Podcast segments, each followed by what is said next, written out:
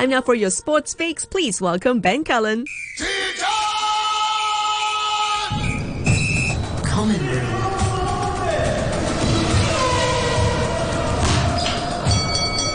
Sports Fix.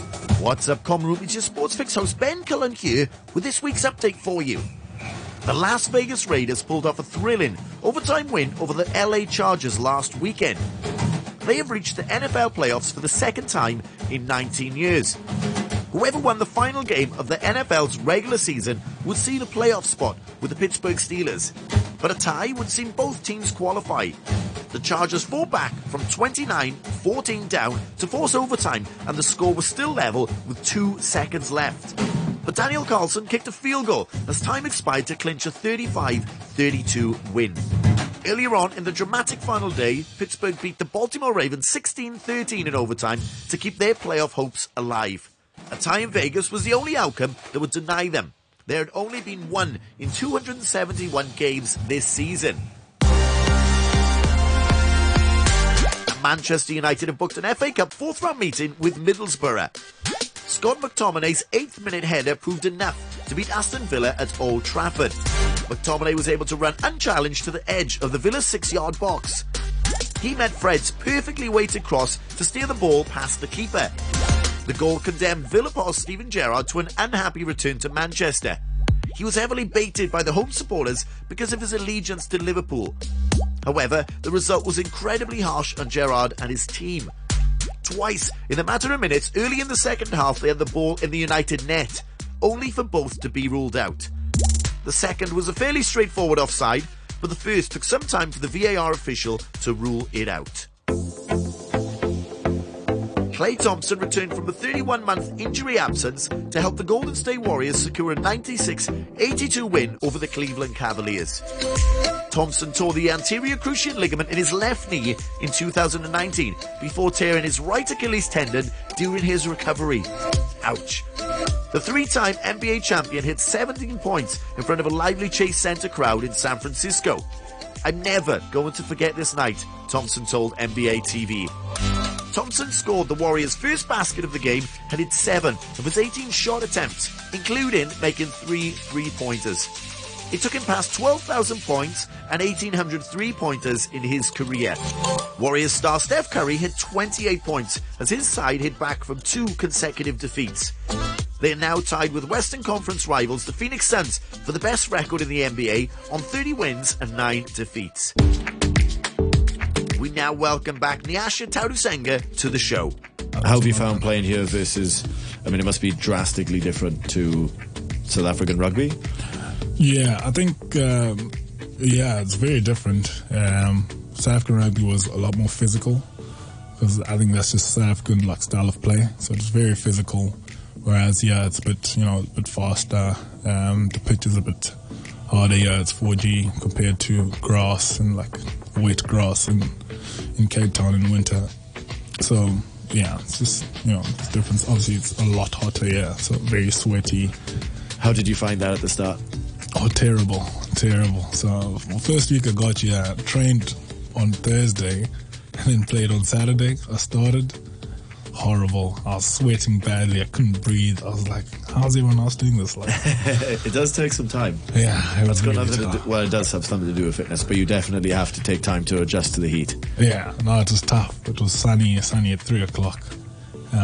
In the valley. I was like, oh, I don't know if I'm going to do this, or I don't know if I'm going to make it, but yeah, I made it through 60 minutes, and then, the coach had seen enough. He's like, okay, off you go. Okay, you've passed.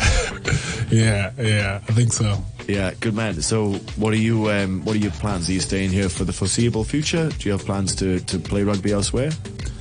I think for now I'm pretty happy where I am. I'm enjoying my rugby. Yeah. I enjoy the mix of sort of keeping it social but being competitive.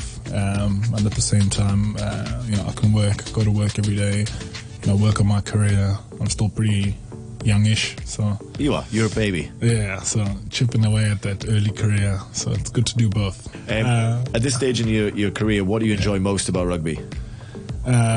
Rugby for me, it's a little bit different to how it was when I left back home. My mindset was very much, go pro, go pro, go pro, so it was very focused, and it kind of takes a little bit of the enjoyment out of the rugby itself. Whereas, I just came and I could just play freely, just express myself. I wasn't really, playing for anyone else but myself. So I enjoy that, and obviously I just get to do it with mates. It didn't feel like I was doing it with colleagues. It felt like just hanging out with my mates, which is good. Nice. Would you say you've performed as well as you'd like to have so far? Are you adjusting to the game well? Yeah, I like to think so. I think I'm doing all right. You can say if you are, I think I'm doing all right. Obviously, you can get better every week and every season, but but you're not on the decline. Many players come and then they end up on the decline immediately. I'm doing okay. I think I'm doing okay. That's the long strides from the triple jump. Yeah, the ex-triple jumper. Good man. And then, what sort of areas are you still working on as an individual, whether it be on the pitch, off the pitch? I think mostly sort of the work that I've been doing has been off the pitch. And I think I would say that the biggest work on for me was... still is like communication. I'm naturally like a very independent person, and sport really helps me with that, sort of depend on teammates and work together and make a team effort. So that's always been a big work on for me and still is. I think I contribute to the sort of space by being an empathetic person. I've been told I display a lot of empathy for a lot of people. So that's a rare trait in rugby. I know, yeah. It's a good trait. It's a rare trait, though, in rugby. Good man. Love it. If you look at your career overall, what would you say you're most proud of to date? I think the proudest I've been so far in my career was I was 20 years old playing uni rugby, and I played a season of under 21 back home, and then at the end of the season, the same team that had sort of told me that they weren't going to let me study and play rugby at the same time eventually approached me, and they said, okay, listen, we're going to give you a contract and we're not going to force you not to study.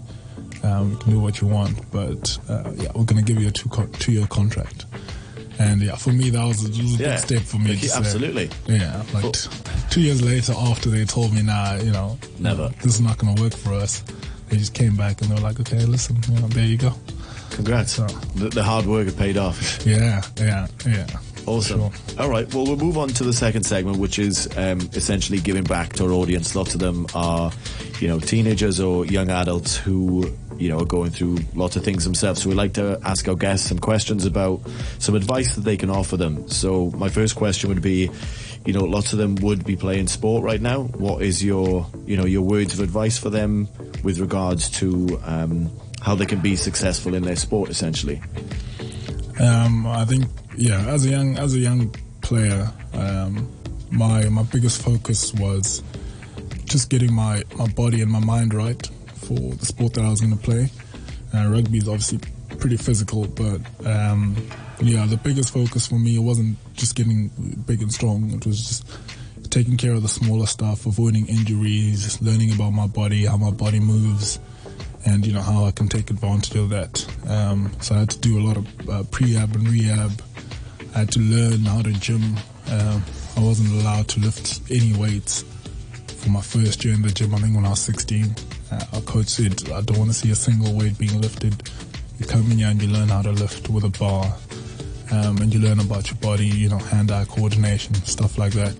That's how you're gonna, that stuff stays with you and you grow on that. Those are your foundations. And then, obviously the second thing is just commitment, sticking to it. Don't take shortcuts and go and lift when you're not supposed to, rest when you're supposed to, eat when you're supposed to, get enough sleep. Just, the foundations, I'd say. Foundations. Yeah. You're wise beyond your years, Nash. Thank you very much. Indeed. Nash, thank you very much for your chat today. You're the first guest of 2022. What a cracker we got off to. Good luck with the rest of your Valley season, and thank you for sharing your wisdom. Thanks so much. I appreciate you. Thanks for having me. Legend. Thank you. All right.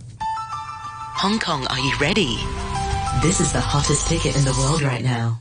we now know who the Philadelphia Eagles will be facing in the wild card round of the 2022 NFL playoffs. It's the same team they lost to all the way back in Week 6. The Tampa Bay Buccaneers, Tom Brady, and the reigning Super Bowl champions. And that is my hottest ticket in the world this week. Have a great weekend all, and I'll see you for your Sports Fix next week. Thank you so much, Ben. Join him every Friday for your very special Sports Fix.